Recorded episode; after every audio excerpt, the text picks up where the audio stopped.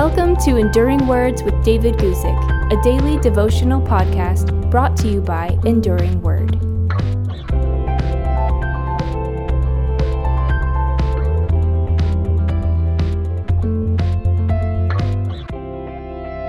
Today, let's talk about Jesus Christ, the one who shall be called a Nazarene.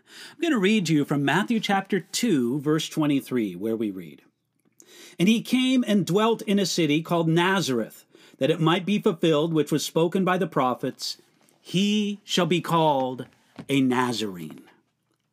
This refers to the boyhood of Jesus, explaining that after Joseph and Mary took Jesus to Egypt to escape the murderous jealousy of Herod, Joseph did the unexpected.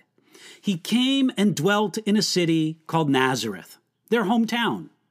It was remarkable because Nazareth was an unremarkable town, and because it was the place where everyone knew Mary and Joseph and the strange circumstances surrounding the birth of their son, Jesus.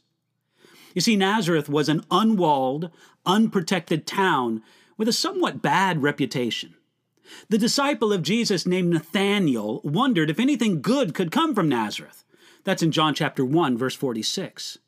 You see, every region has some place that is somewhat despised and made fun of. There's always some city or town where the people are mocked by others and made the objects of jokes and sometimes even scorn. The people of these cities and towns are thought to be uncultured, behind the times, and not very smart. That was the kind of place Nazareth was.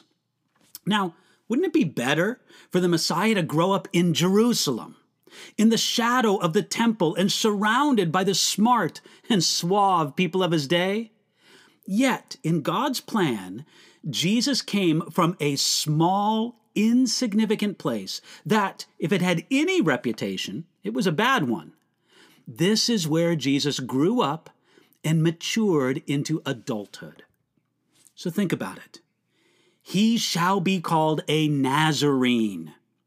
In the plan of God the Father, inspired by God the Holy Spirit, and embraced by God the Son, the Messiah grew up in the somewhat despised town of Nazareth. Indeed, Jesus would become known as Jesus of Nazareth, and his followers would be known as Nazarenes. When Jesus revealed himself to Paul on the road to Damascus, and this was obviously after his resurrection and ascension and seating at the right hand of God the Father in glory, Jesus introduced himself to Paul saying, "I am Jesus of Nazareth." That's in Acts chapter twenty-two. You see, Jesus was still the Nazarene. In Acts chapter twenty-four, verse five, the prosecutors of Paul said this to his judge, "We have found this man," that is Paul, "a pestilent fellow and a mover of sedition among the Jews throughout the whole world and a ringleader of the sect of the Nazarenes." You see, the earliest Christians were still identified by their association with Jesus of Nazareth, and they were known as Nazarenes. Now, growing up in Nazareth, Jesus would mature in boyhood and then his young adulthood. He would fulfill the responsibilities expected of an eldest son. And then at some time, Joseph disappeared from the scene, and Jesus became the man of the family. He worked his trade, supported his family, loved his God, and proved himself to be utterly faithful in a thousand small things before he formally entered his appointed ministry. Yet, no one would be intimidated to meet a man from Nazareth.